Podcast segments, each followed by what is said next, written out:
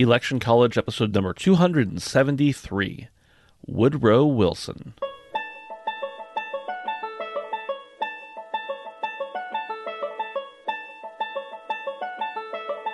Let's throw a political party. Face it, the political scene sucks. But did it always? It's time for Election College, and class is in session. Now, your hosts, Jason Goff and Ben Smith.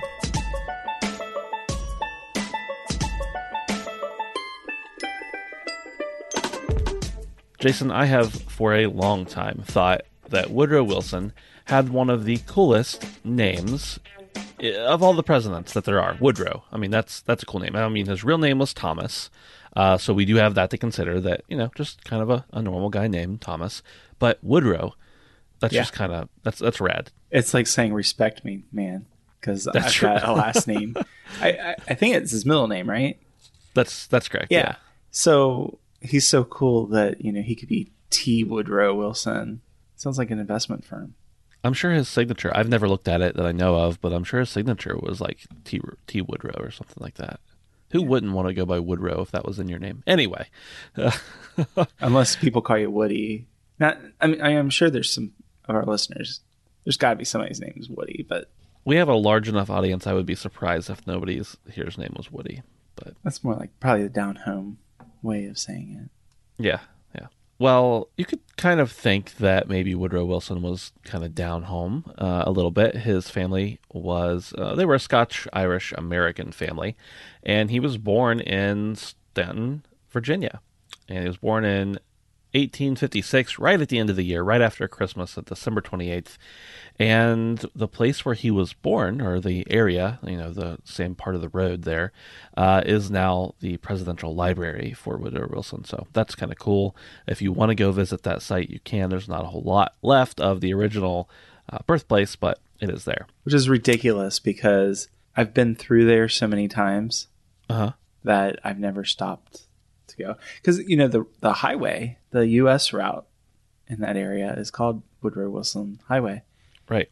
and I never made the connection. And we're going to find out here in just a moment how many different places his family did live. So that's the reason if you are thinking Virginia, what? Um, yeah, it's because his family moved around a lot. but I digress. Go, go, go talk about mom and dad, Ben. That's right. Uh, we're going to talk about Joseph Ruggles and Jessie Janet Woodrow. Uh, he is the third out of four kids, and their parents, his paternal grandparents at least, immigrated to the U.S. from County Tyrone, Ireland, which is in Northern Ireland now. I've never. Have you ever been to County Tyrone or Northern Ireland? Jason? No, never been to Northern Ireland, just the Republic. That's right. Yeah, me too.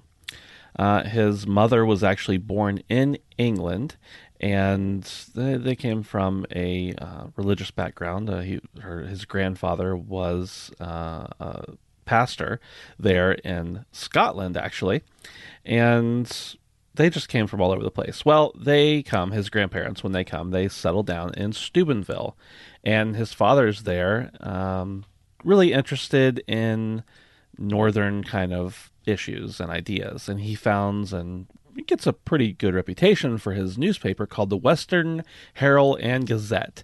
And of course, they covered a lot of stuff like anti slavery, pro tariffs, all that kind of stuff. Uh, very, again, northern ideas.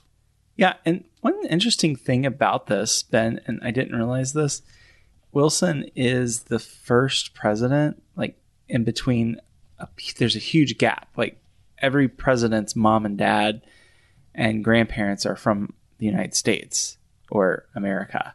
Mhm. All the way back, like way, way far back. I can't remember which one. Wilson's family, they're not like the red, white, and blue USA fl- flag waving family from the history. And I, I had no idea about that.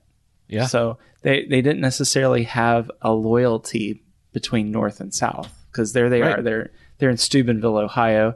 They're you know very pro union cause. I guess that's a little premature, but very anti-slavery. But then, yeah, It becomes a little different there in the second generation uh, as they come across, though. for sure. Uh, Joseph and Jessie Woodrow's parents actually moved down south in 1851, right before Woodrow was born. And not only do they move there and they're part of that culture, but they become that culture. Uh, they. Uh, his dad does become a minister there, uh, but he also owns slaves. He defends slavery. Uh, of course, you know he wouldn't want to be totally uh, mean to the slaves, so of course he establishes a Sunday school for his slaves, which I don't think that was a, a terribly uncommon practice. It's just very, it's very ironic to me that um, you would you would tell individuals you're not considered people, but you should go to Sunday school. Yeah. Right. Uh, so during the Civil War, both parents were pretty hard into the Confederacy. Uh, they they had wounded soldiers come to the church. Uh, Woodrow's father was even a chaplain in the Confederate Army, and uh, it's you know it's a family affair essentially. Yeah, there's even a moment in Woodrow's young life where he can remember standing and gazing up at General Robert E. Lee and being like, "Hey, there's Robert E. Lee." Yeah. So uh, a little bit of a convergence there in in the lives of those two uh, historical figures. But uh, Wilson's dad goes on to uh, be one of the founders of the Southern Presbyterian Church in the United States, which was a faction that was kind of your old school Presbyterian. And this particular um, synod that they were grouped in with, um, not only were they the old old style Calvinists, but then they were also the more aligned with the Confederate cause. He continues, uh, Wilson's dad continues as the moderator of the um, PCUS, which Presbyterian Church in the United States uh, General Assembly, uh, for several decades.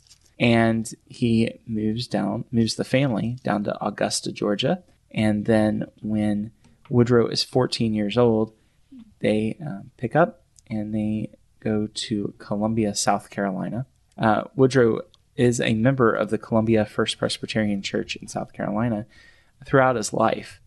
Uh, interestingly enough, Ben, uh, several weeks ago when I was in Wilmington, North Carolina, they also lay claim to the Wilson family because his dad was the minister of the First Presbyterian Church from 1874 until 1882. So you see a lot of Woodrow Wilson all along the eastern seaboard, especially in the south. That's because they were all over the place. So when Woodrow is about 10 years old, uh, is when he starts reading. And yeah, this is pretty late uh, in a child's life to be able to start reading. Uh, historians think he probably had some form of dyslexia. Uh, he blamed the lack of schools, which also could have been a cause of that. Um, but he really thrives as a teenager and ends up teaching himself Graham shorthand, uh, really is self disciplined and is interested in his studies. Uh, whenever uh, Reconstruction comes around, Wilson is living in Columbia, South Carolina, and his father is a theology professor uh, instead of being a pastor, or maybe in addition to being a pastor. Uh, definitely in addition to being a pastor. So he is no stranger to education, but just was kind of a late bloomer when it came to reading and everything. Uh, his father moves, they pick up and move to Wilmington. Uh, he's a pastor there at First Presbyterian Church. And then while they're there, and it's kind of close, Woodrow goes to Davidson College, and he ends up not quite being able to finish out there. He's there for about a year uh, because he does get sick and he ends up going to the College of New Jersey, which you may better know as Princeton. So in 1879, Wilson goes to the University of Virginia School of Law. He's there for a year, gets involved with the Glee Club, which, you know, all kinds of naughty things happen there in the Glee Club. I Ben, are there still Glee Clubs? I think there are. I'm not sure if they're still called that, but I think there are Glee Clubs. Sounds really happy and sing songy, but there he was and uh, he was also the president of the Jefferson Literary and Debating Society. And he took a lot of trips down to Staunton, and he visited his cousins because that's what you do, right? When you're nearby well, your cousins, you go visit them. That's and, right, and hang out. The, the, this show's all about cousins, so it fits right in. Yeah, and speaking of going to visit your cousins, you know, they're going to hook you up with some nice people. And that's exactly what happens when he's down there in Staunton. He meets one of his cousins. Oh, I hate that. It's so weird. But anyway, you know, it's not that weird back then. Uh, Hattie Woodrow, there she is in all her woodrowness. and uh, she's like, nah, I don't think so. I don't, I'm not into my cousins. so thankfully that uh, that didn't progress. But uh, what ends up happening is Woodrow has another bout with his health. You see, this is going to be a recurring theme uh, where he has to go back and live with his parents in Wilmington, North Carolina. He continues his law studies and was later admitted to the Georgia bar. And unlike our buddy Will Taft, he's like, you know what? This legal stuff I'm not into. Uh, I'm going to abandon my practice and start studying um, political science and history. So Woodrow Wilson probably would have listened to Election College. Definitely. Uh, he goes to Johns Hopkins University in the fall of 1883, and he studies history and poli sci and uh, German. And he also studies economics because, you know, let's face it, history, that's not going to make you a lot of money. And he writes his doctoral dissertation. we should know. Yeah, ex- exactly. Yeah. but but that's okay. Um, he writes his doctoral dissertation about uh, congressional government, a study in American politics, and boom, they're like, "Hey, you're pretty smart. Here's your PhD, Doctor Wilson." So in 1883, Woodrow gets asked to come down to Georgia, Rome, Georgia specifically. And his Uncle William's estate was kind of being mismanaged by one of his brother in laws, or brothers in law. I always get confused on how you say that. Brothers in law. And so he is asked to help settle that estate. While he's there, he meets a young lady by the name of Ellen Louise Axson. And she is also the daughter of a minister uh, from Georgia. And he proposes to her, and they get engaged when they're there in Asheville. Now, they do end up getting married, and a lot of things are going poorly in Ellen's family. Uh, they have intention to get married, but these things kind of prevent them from doing so quickly. Uh, her father was admitted to a mental hospital uh, where he did commit suicide in 1884. Uh, so they closed down that home and everything. Uh, she ends up going to the Art Students League of New York and ends up going and having doing some portrait art and everything like that. And she wins a medal at the Paris International Exposition. So she is certainly uh, a prolific woman, and we'll talk more about her in an episode all her own. But she decides that she does want to honor her commitment to marry Woodrow and uh, ends up leaving that pursuit and gets married in 1885. Yeah, go Ellen, man. She was uh, a lady who went after things. hmm Good for her. And um, Wilson, he loved cars, like automobile cars. And he was known to later on be seen driving his car all over the place. And that's probably the reason some highways are named after him. But um, he was also big into baseball, which is pretty cool. He was actually the first president to go and uh, throw out the first pitch at a World Series game. So back back to the serious stuff, though. Yeah, yeah. Uh, Woodrow uh, works as a lecturer at Cornell, which is an Ivy League school. If you didn't know that, sorry, a little office reference.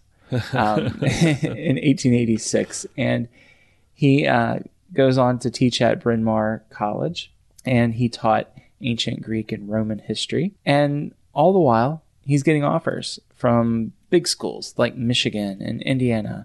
And Woodrow's like, no, I don't think so. Ellen, she's pregnant with their first child in 1886, and Ellen's all big into the whole Southern thing. She wants her children to be very much identified with the South. So um, she takes Ellen down to her Aunt Louisa Brown's residence in Gainesville, Georgia. She gets there one day before uh, Margaret is born, and uh, the next year, Jessie, uh, their other daughter, was born. In 1888, Wilson leaves Bryn Mawr uh, to go to Wesleyan University. He had signed a three year contract at Bryn Mawr, but university officials and Wilson both had their own stories to tell about uh, the parting of ways there, but it was less than amicable. But in February of 1890, Wilson was elected by uh, Princeton University Board of Trustees to uh, the position of the chair of jurisprudence and political economy. He makes a whopping $3,000 a year to do that. He continues to teach a six week class at Johns Hopkins University, and he also serves as a faculty member at a women's college. He, he's a busy guy. Um, he's also lecturing at New York Law School, and he teaches there with Charles Evans Hughes. He's going to show up somewhere in the future, right? and uh, yeah, he pretty much pours his life into Princeton. He sees that uh, there's a certain school in Kentucky uh, called Transylvania that's producing all kinds of prominent people. And he's like, hey, wait a second. We're up here in the Northeast. We are the ones who need to be getting people educated and being prominent in the world. And we're being outdone by some of these lesser known schools. So go Princeton. Woodrow has a pretty substantial interest in politics and the Constitution in general. And he's a smart guy, so he pretty much considers the U.S. Constitution to be garbage. Uh, I don't know if he would have used such a strong language, but he said it was cumbersome and open to corruption. And he was really in favor of having a parliamentary system. And in 1885, he publishes a uh, book called Congressional Government and he's advocating a parliamentary system there. And he compares the U.S. government to places that just don't work very well. And maybe he was even a little ahead of his time, uh, if you if you want to um, think on that with rose-colored glasses. But I'm sure there were many problems then as well. Well, he starts off in a course of writing and enjoys writing. He ends up writing a textbook or a couple textbooks, uh, contributing to some different historical series, uh, especially one uh, related to President Andrew Jackson during Reconstruction. And so this becomes not a huge source, but a source of income for Woodrow. And uh, it also really helps invigorate, even more than already was happening, his interest in American government and policies and things like that. Uh, the last thing he did, which this is kind of interesting, he the last scholar, scholarly work he did, uh, it was called Constitutional Government of the United States, and uh, Wilson refers to the presidency as it will be as big as and as influential as the man who occupies it. So little foreshadowing there that he had an idea of how the presidency should work. He didn't like the way the government worked, but he knew that if somebody was going to be in that seat, they better have a big personality to be able to take everything upon their shoulders. Yeah. Lots of uh, writing going on in this period of Wilson's life. And uh, what ends up happening is he becomes the president of Princeton University. Now, all the while, he's getting job offers from all kinds of crazy places like Illinois, Virginia. He's like, nope, I'm a Princeton guy. Kind of interesting, isn't that, Ben? It that is. somebody who is so aligned with the South and his wife being so much aligned with the South that they're just taken with New Jersey. In 1902, Professor Wilson becomes president, and the school's got a, an okay endowment. It's almost $4 million, but he's like, you know what? I want the graduate school to have $3 million. I want the schools of jurisprudence and electrical engineering to have two and a half mil. I also want to have a museum of natural history. I want to almost double the size of the faculty. You know, I want to make some changes around here. And what ends up happening is he has some good success because if you don't know this, Princeton was somewhat limited in its scope or its pool of people who they would select to come aboard the ship. Um, he ends up appointing the first Jew and the first Roman Catholic to the faculty. And he's pretty much saying, "Hey, stick it, conservative Presbyterians. Um, we're gonna we're gonna broaden broaden the scope of what happens here at Princeton." Kind of interesting, Ben. This runs in his family. His uncle on the Woodrow side was like bucking up against creation in the 1880s. Right. Like yeah, that was definitely right. Definitely a, uh, a unique take at that point in time. Yeah. So, anyway, um, while being the president of Princeton in 1906, he wakes up. And when you know it, he's got another health issue. He's blind in his left eye. He has a blood clot and hypertension. And many uh, now would say that that was probably a stroke. But, you know, back then it was just, oh, he's got hardening of the arteries. Well, what do you do when you have hardening of the arteries? You go on vacation.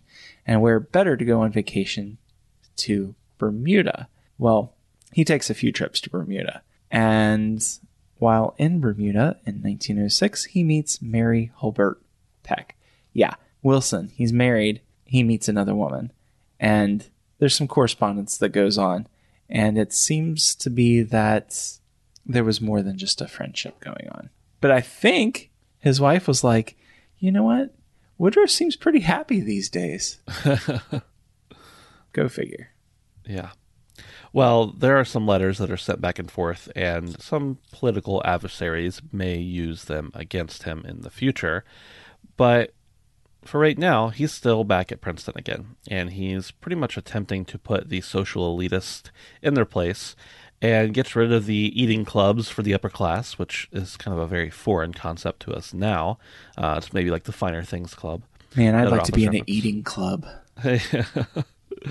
and uh, you know tries to put things in their place. You know, Princeton is a place for learning, but it's not a place just for elitists. And you know, people should be able to feel welcome here. And really, Wilson is, should I say, Woodrow, is getting a little bit disenchanted because people are resisting the, his ideas, his recommendations for Princeton, and he's like, "Hey, I'm the president. You should at least listen to me." Oh, by the way, I think I might have some future future ideas of being president or maybe being political in my leadership and stuff like that. So uh, Wilson kind of drops some hints to the big guys in the Democratic Party in 1908 that he might be interested in the being on the ticket. And really he's like that's probably not going to happen, but if it does happen, make sure I'm not the vice president because I don't want that. That no way. And uh, he's like, okay, this probably isn't going to happen, so I'm going to go on a vacation to Scotland.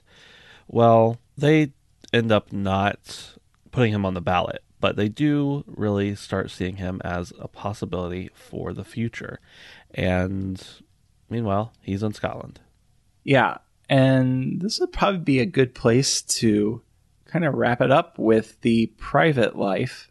I don't know if it's necessarily private, but yeah, private citizen life for Woodrow Wilson because what he did at Princeton, basically ripping everything apart and creating his idea of what should happen, he's going to do that in the actual political realm. He takes what was once theory and puts it into practice. And that is what we're going to be talking about in the next episode. How do you like that for a cliffhanger? Definitely a cliffhanger. Hey, do you shop on Amazon, Jason? Every day. Every day. I love literally getting every day. packages. I mean, it's I do too. obsessive. Hey, if you guys out there are like Jason and I and like getting packages and hate money, uh, head over to Amazon where you can support Election College. If you go to electioncollege.com slash Amazon, you can buy all the same stuff you normally buy. You can buy it for the exact same price. But if you follow that link, and we'll put it in the show notes as well as on our website and stuff like that, uh, Election College gets a little small percentage. Again, doesn't cost you anything. You can still use your Prime uh, shipping and everything like that. But electioncollege.com slash Amazon will really help us out. Here's something that will cost you, but like only a buck if you want. Uh, you can support the podcast by going to electioncollege.com slash Patreon or reverse it. Go to patreon.com slash election college and you can send us money We'll take it. If you're not shop, that's right, we will. If you're not shopping on Amazon and you're not really interested in being a patron on our Patreon, why don't you just go and do something that's free? Leave us a little review over on iTunes. Now, we have, I don't know, maybe 110 reviews on there. We're going to start reading those off again and uh, things like that. But we know, we, we have analytics. We know there are like a butt ton more of you that listen to this show. And you're not leaving a review. Now, if you had a podcast and you told me about it, I'd leave you a review. So leave us a review, even if it's not five stars, although we certainly hope it is. It really does help out the show and helps us in the rankings and helps people know that we're just two good looking cousins looking for a nice review. Yeah. And uh, while we're doing that whole cousin thing, don't forget if your cousin had a podcast, you would subscribe to it. That's And- right. You might even reach out to your cousin on social media, and we are there on Facebook, Twitter, and sometimes Instagram. We're out there at Election College, and we love to interact. Thank you for listening. We'll talk to you next time about Woodrow Wilson again.